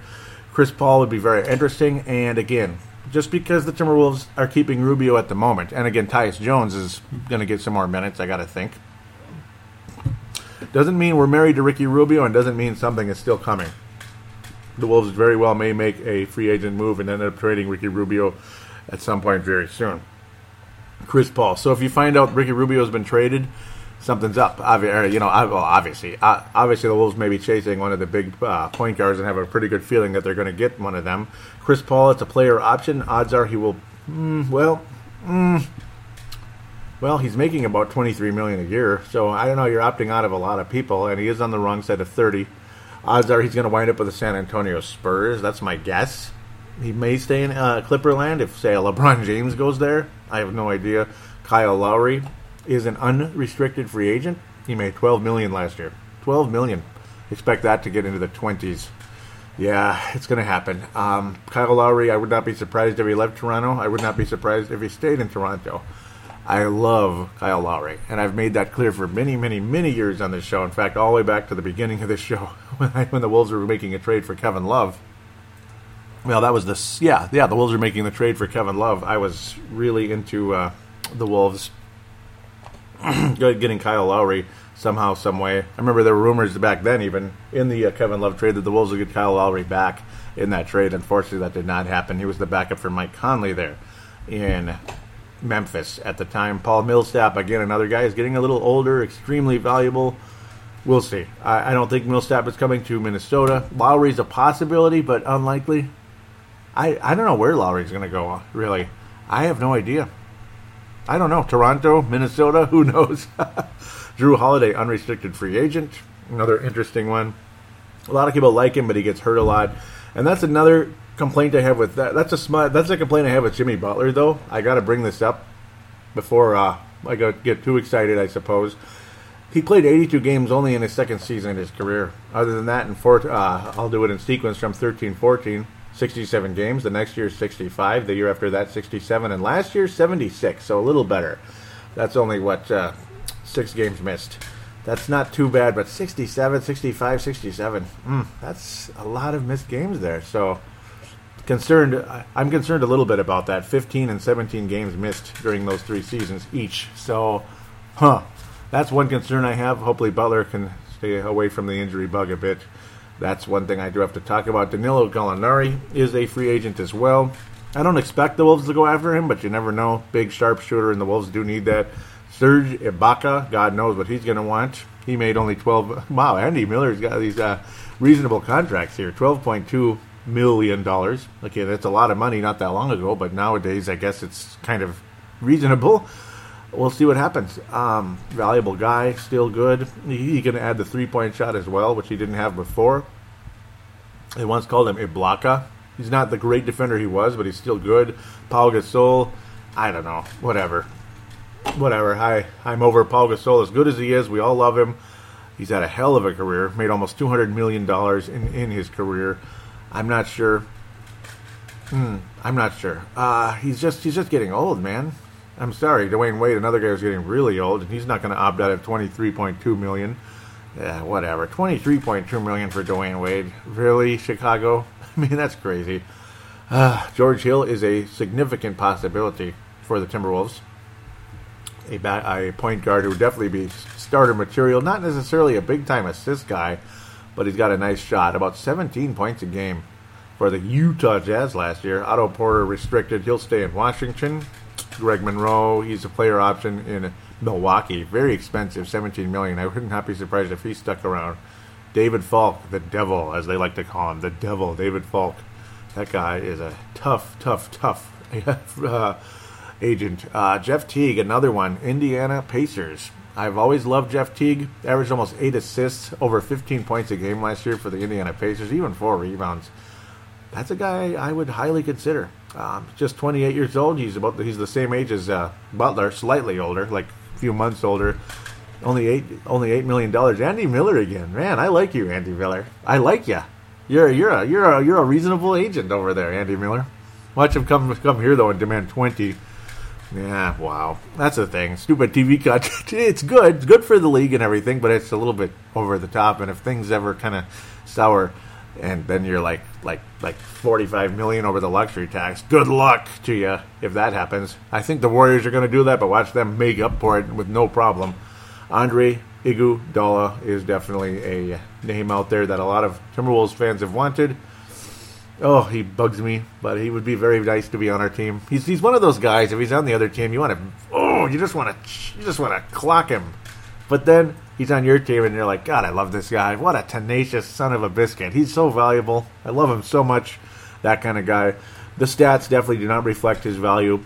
Obviously, his stats are very low, less than eight points and four rebounds, but limited minutes. But his value is incredible, and he's been an all-star type of player over his career. Obviously, when you see his career earnings are over 121 million dollars, so he's obviously had some value over the course of time. He's going to want big bucks, and he's not getting any younger either.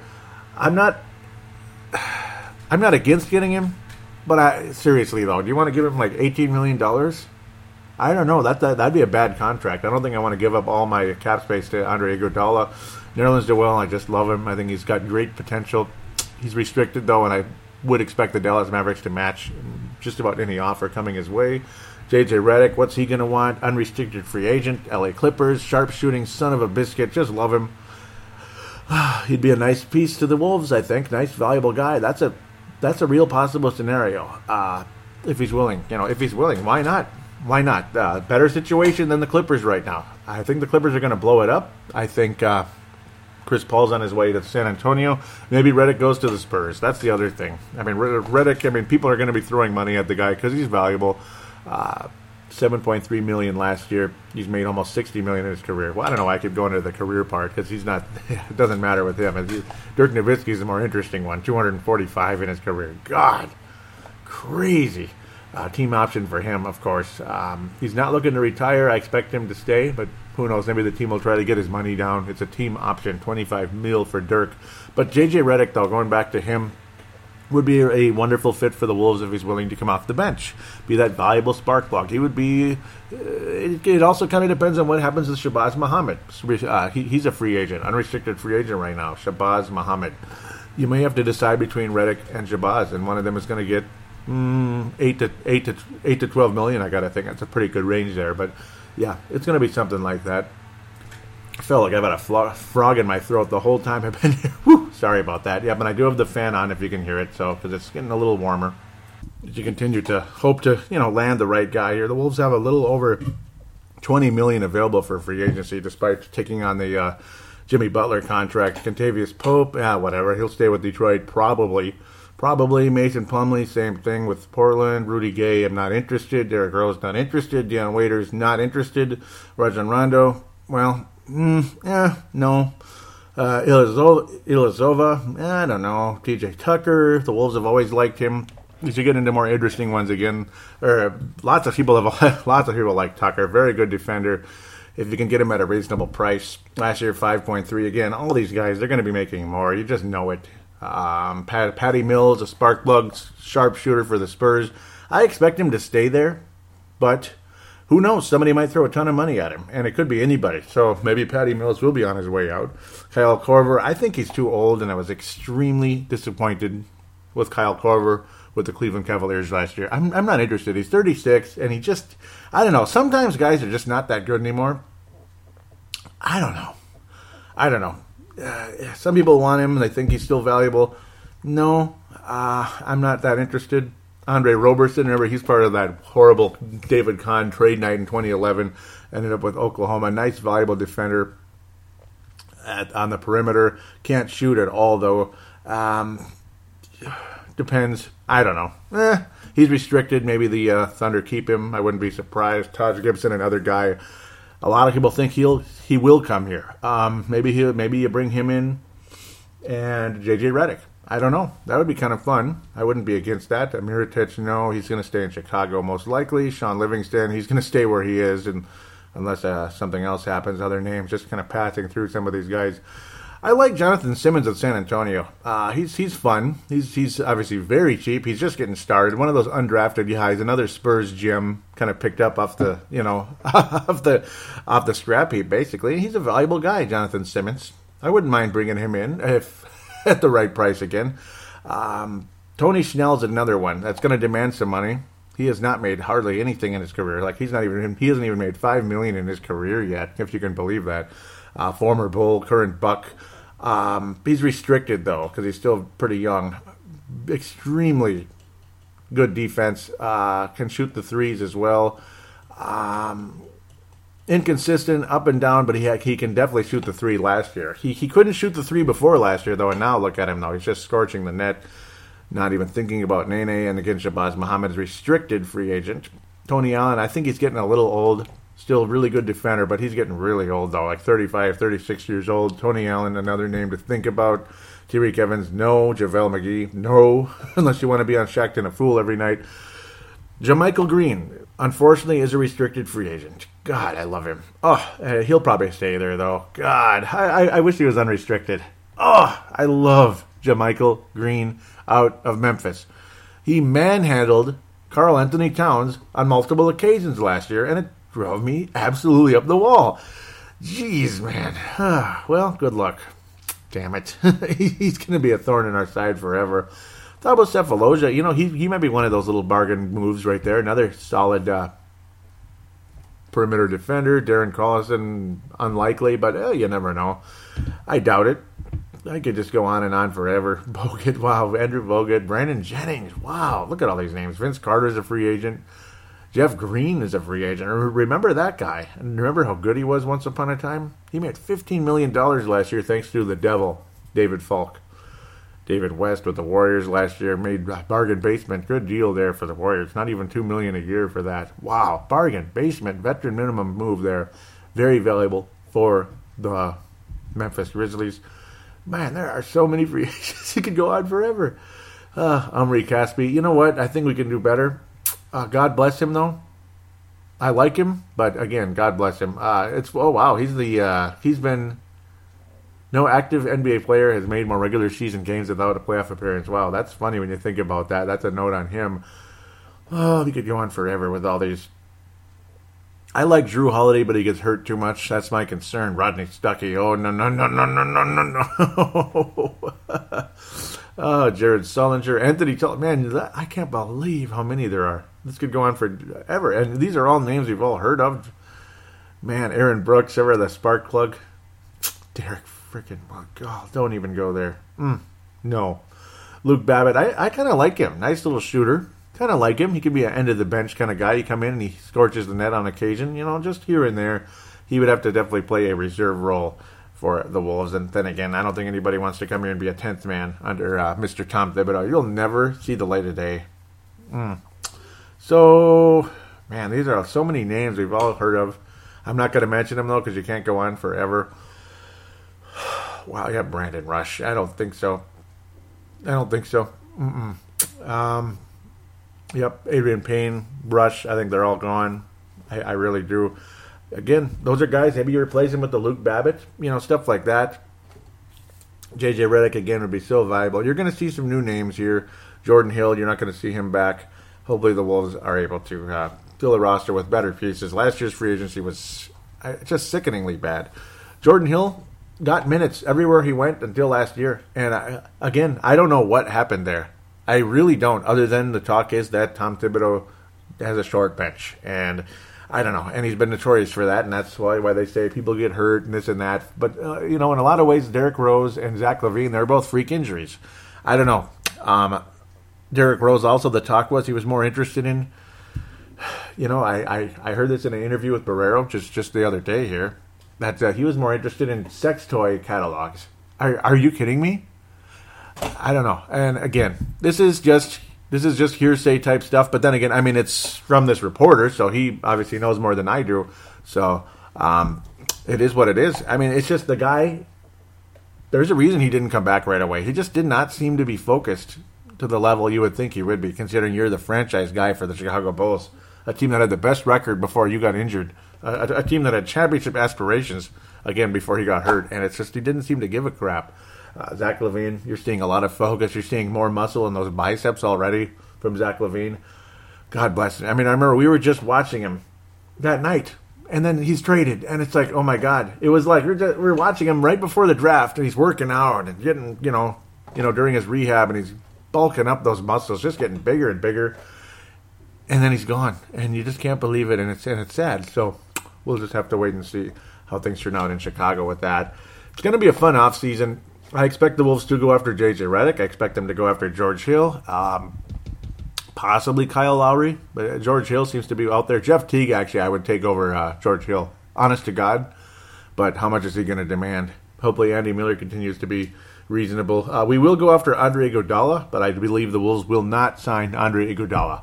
Uh, that's just my opinion. That's my belief. We'll get outbid. I think somebody else is going to offer him way too much. And what's the point? You know, it's just one of those. So, yeah, uh, Patty Mills, maybe. I don't know. It's just, you just, I think I could go on forever. Taj Gibson is a guy I think we'll probably end up getting instead of uh, JaMychal Green. How much I'd love to have JaMychal Green or even Tony Snell, but they're probably going to end up staying where they are due to the fact they are restricted free agents. Jonathan Simmons is a guy, again, maybe a good roster filler. Hopefully you keep Shabazz Muhammad. Again, I think it's between Shabazz and JJ Redick for that six man role with this club.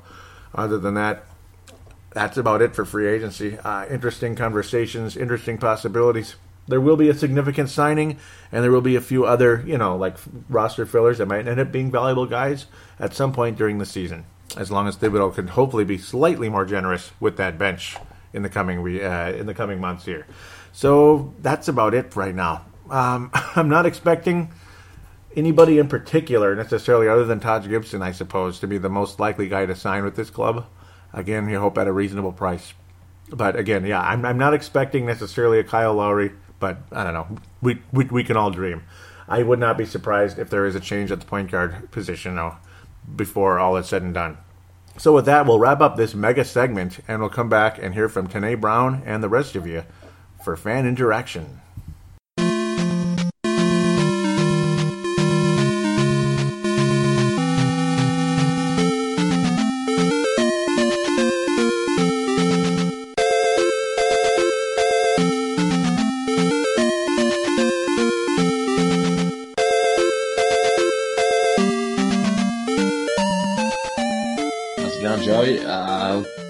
Straight into it because I've got a bit to say.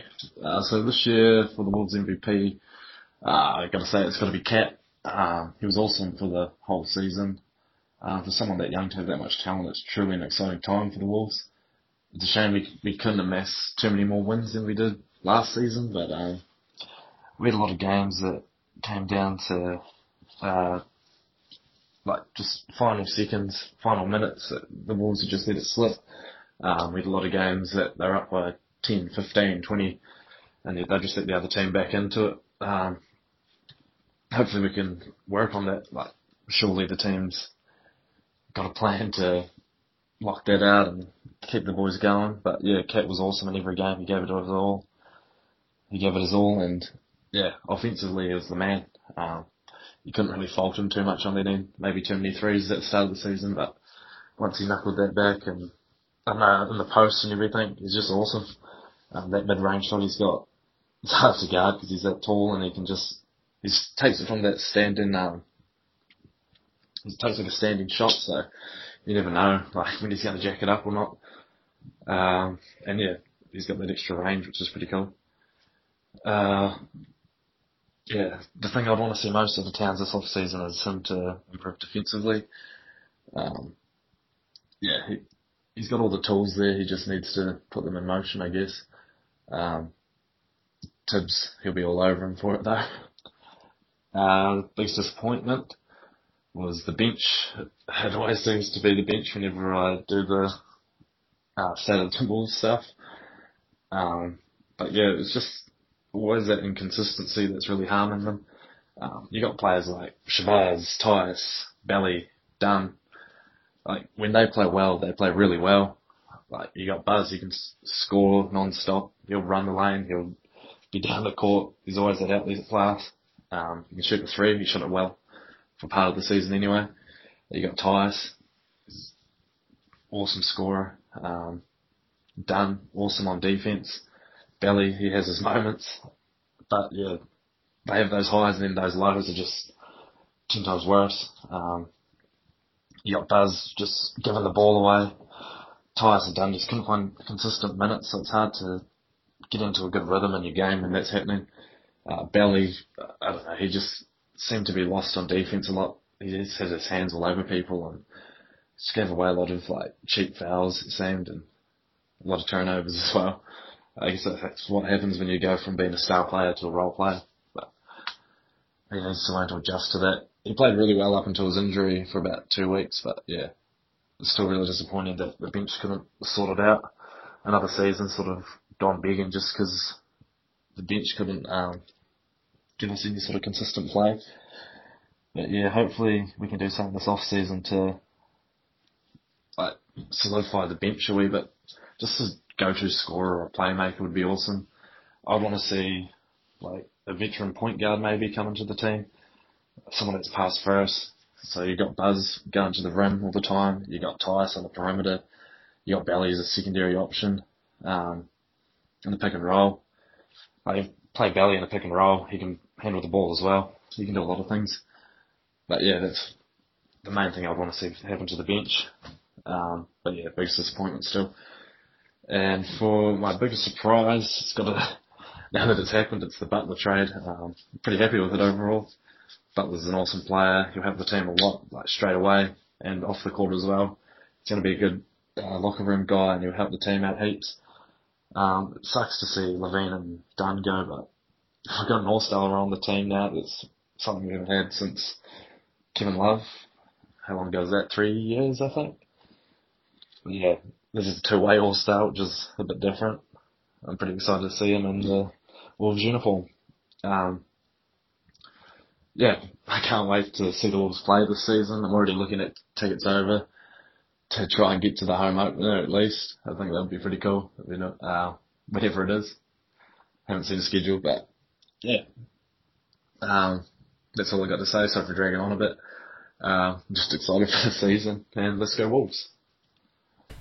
And always, man, I thank you so much for calling into the show today. Thank you very much. Tanae out of New Zealand. Tanae's takes. Wasn't that great? That was awesome.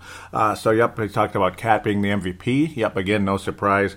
The bench, your biggest disappointment. You know, that's not bad. That's probably my replacement one because I was saying uh, Thibodeau and Layden.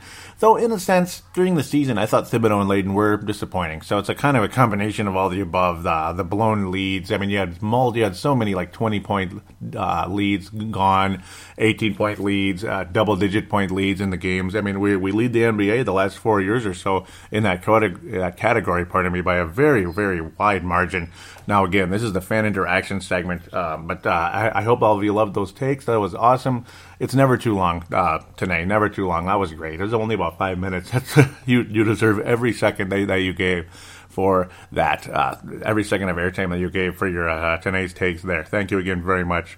Uh, Levi Wilson Brown, the older brother of Tanae there, out of New Zealand, on Twitter, we go there. Only one tweet since the last show. It's been quiet in that sense because I'm not a. It seemed like uh, Facebook more busy this time around, so it's kind of seesaws and such. Uh, at Wolves Explosion, at Wolves Explosion for the Twitter account. Please give that a follow. Would be greatly appreciated. He says, looking forward to downloading and listening to this on the plane trip to Australia today. Congrats on the 200 episodes. And yeah, very cool. Thank you very much, Levi. I hope you liked it. Yep. So obviously, yep. Again, not today. and Levi from New Zealand. So he was uh, flying to Australia. Very cool. Very cool. Very cool indeed. At Wolves Explosion. Gonna give a quick shout out to Flips Army. Flips Army, thank you again, Trevor Wickerin, for allowing me to post on that show, uh, on that page, the Facebook page. Do look it up. Lots of fun in game conversation, in draft, in this, in that conversation, and just post in general. Lots of nice people to talk to on there. You're always gonna get some people that aren't as friendly as others, but that's every single Facebook probably on the uh, history of the world, except maybe the Timberwolves Explosion one. Facebook.com forward slash Wolves uh, Timberwolves Explosion in this case for the Facebook page for Timberwolves Explosion. Do give that a like. Do give Flips Army a like. Thank you very much. Links to both of the Timberwolves Explosion Facebook and Twitter will be in the show description, along with means to get on the show like Tanae did. In this case, he did the audio submission route because he, he, he, can't like call in necessarily, uh, so it still counts as a call in. Um, basically, what you do in that case is you use your smart device. There's free audio recorders on every smart device in the history of the planet. Basically, just use that and then save it, email it to uh, paladinolive at yahoo.com, paladino live at yahoo.com, and then I'll take it turn it into an MP3, and there you go. Put it into the show. Slide it right into the show for segment number three, and you'll be leading things off like they did. Very cool. Even if there's three different ones, you you three will lead off the, the uh, third segment, which Sinead did in this case. Thank you again very much. Uh, the call in line is 209 736 7877. 209 736 7877. Treated the same way. Uh, also, there's a call now button on the Facebook page, which does the same thing. It uses Facebook Messenger to connect. So that way you can use Facebook Messenger to connect, regardless if you're from New Zealand, California, Chicago, or, uh, you know, China, whatever it is. So you can use it that way through Facebook Messenger. So now we get to the Facebook page, like mentioned before. Were there any comments on the last episode? Nope, just likes and shares. Thank you again very much for those of you, Vince, Tene, Levi, and others that have showed uh, that have shared the show. Hank McCoy, Vince Germano, Courtside Podcast. God bless you guys. And yes, I was they were making fun of me about the off-topic uh, deal where I say oh, some people are off topic and I complain about that. It's not your show, and that's a fact. and, and if you guys go off topic, it's only for a few seconds, and it's quite funny actually. So I don't have a huge complaint. It's usually a fun little thing. Just some shows that kind of ramble on and on about nothing forever, and that gets old, like personal life stuff. I took my kid to a karate class today. It's like, and you know, I mean, hello, and then they go on and on for like another twenty minutes about BS. That's not good. That's just my opinion. Let's just move on. I asked all of you who do you who do you want the Wolves to take for number seven, and if you prefer a trade, who would you like the trade to be for? Comments were Vince Germano says LaVine, Deng, and pick seven for Porzingis. Wow. Well, that was extremely uh, close. It ended up being LaVine Dunn, in pick seven for Butler. So interesting. Interesting how it was similar. Uh, also preferring a trade. Vince Germano again out of uh, Melbourne, Australia, in the Victoria Providence over there in Australia. Tanae says, I prefer a trade. There's so much young talent on the team. We need to acquire a vet to mold the right environment for the young guys. The Wolves have a losing culture. We need someone to come in and teach them how to be winners, in my opinion. Fred Mithen, Mithen says, Jonathan Isaac.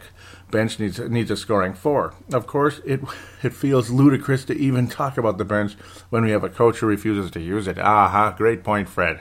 That is a good point. Wow, exactly. He didn't use the bench at all, so that's where the frustration does come in. The bench was disappointing, and then the coach didn't use it, and it's like a seesaw battle. So, um, yep, and that comes back to Tanae with the bench there when he said that was the biggest disappointment of the season.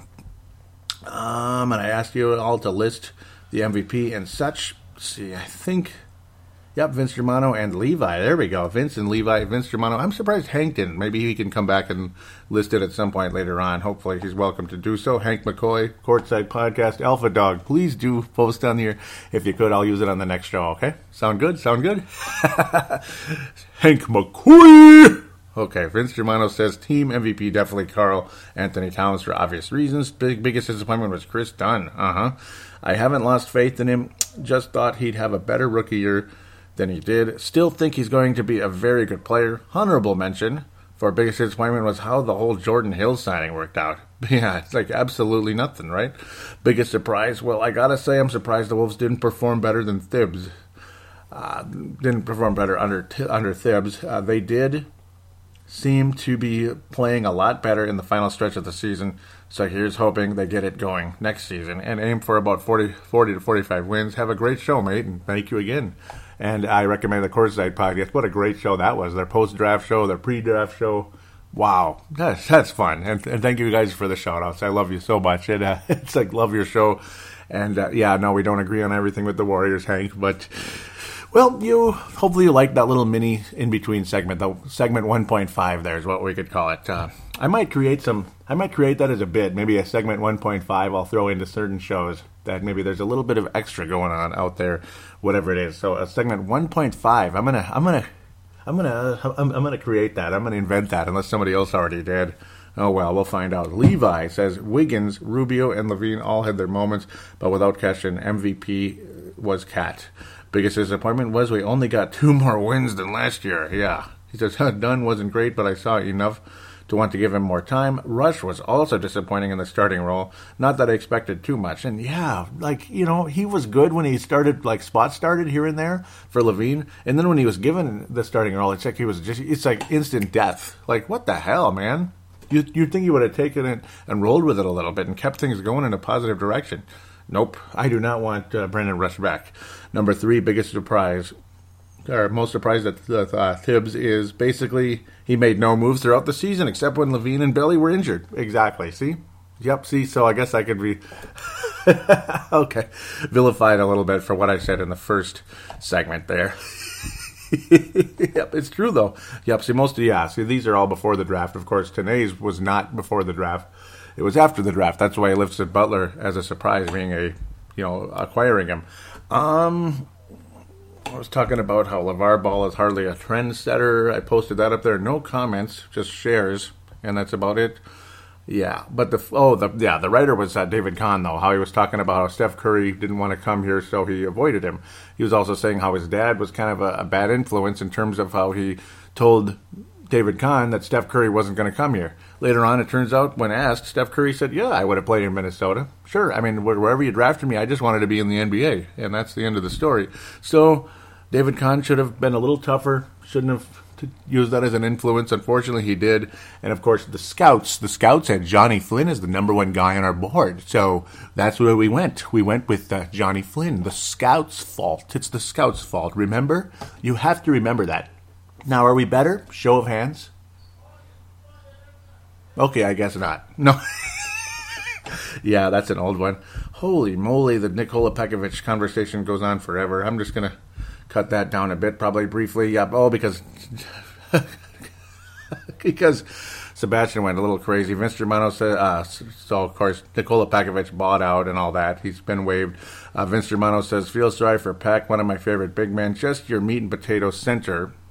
That was very, very good. Sorry to see it end like this. Kalen Wood says, about time we just couldn't return to his prior heights when playing alongside or in place of Love with KAT and Co. in Towns need to make room. Yep, exactly. Uh, tonight says, I really liked Peck. He was a machine when it was him and Love. And like you said, the combination of him and KAT looked to work really well offensively. I hope he doesn't have any complications with his personal life due to the injuries, and I hope not. Um, Yep, and then I told him to remember the MVP. Yep, and then Sebastian says being a, f- a fan favorite doesn't get us wins, and that kind of generated a little back and forth conversation. I didn't disagree with him in a sense, but still, Pekovic did provide that uh, he would plug the hole and free up Karl-Anthony Towns to go crazy, which I talked about earlier. Um, and then Sebastian made a bold prediction that ended up being correct. Now, it's not too surprising the Wolves made a move. It's just funny how it happened literally like 12 hours later. That was pretty amazing. Sebastian says, watch for Minnesota to spend big in a trade. Watch. And I said, something is going to happen. I feel it. And again, about 12 hours later, yeah, it's pretty awesome. Uh, Ali says Peck was a, was was good offensively, but a liability on D. Injuries were very unfortunate. Absolutely. Uh, he says I do like Gorgui though. Yep, absolutely. So that's the Pekovic conversation. Nikola Pekovic is done. Uh, it was kind of it was obviously bound to happen the last two years, but now it is official. Unfortunately for Nikola Pekovic. And then I asked for everyone's thoughts on the whole trade. Jimmy Butler, Lauri and all these guys. David Howe says, well, hope they improve leaps and bounds. Uh, otherwise, in a few seasons, we'll be left with Butler on a huge contract. That's always a fear. Kalen Woods says, great move to bring to bring in their pick to start solidifying the bench. Exactly. So now you got uh, General Patton there, Justin Patton.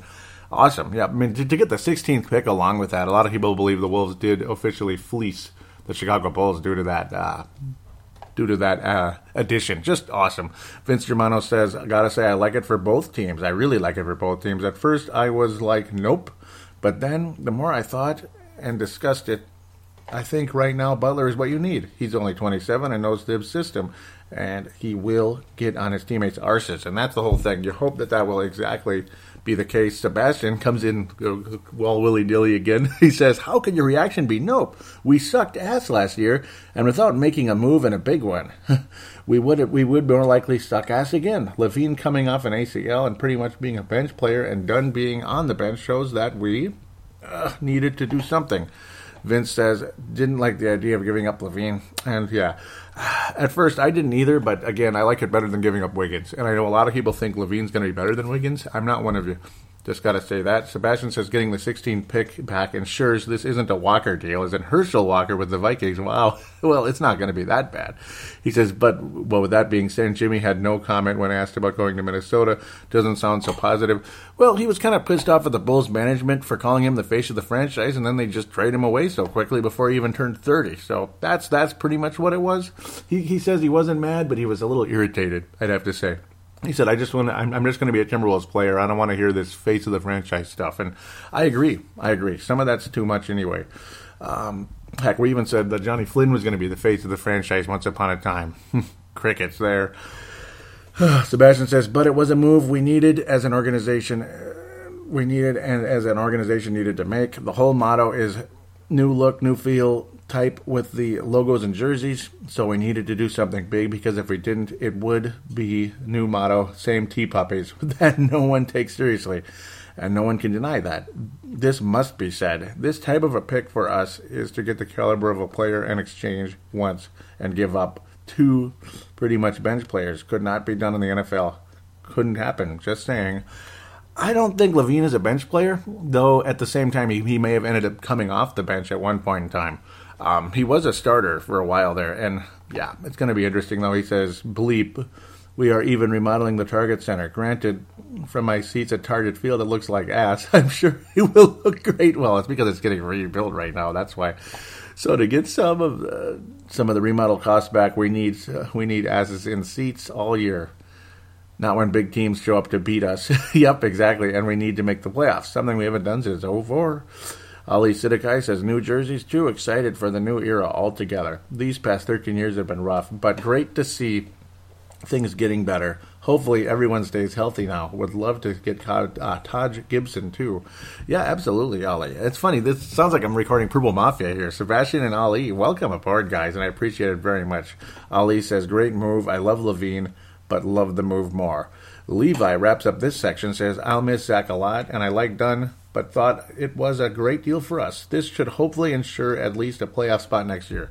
Yes, uh, if they, don't make the playoffs, it could mean, God forbid, somebody got hurt or yeah, it would be a horrible disappointment if they didn't. And yeah, I posted the article about being the face of the Bulls means nothing. And yes, absolutely. That was from the Chicago Sun Times. Vince Germano comments saying the first game against the Bulls is going to be a ripper, and it will be fun. It was already fun. You often saw Wiggins play pretty well against them, which is very interesting. Again, Wiggins and Butler. Now they're going to be together. They're together again. So,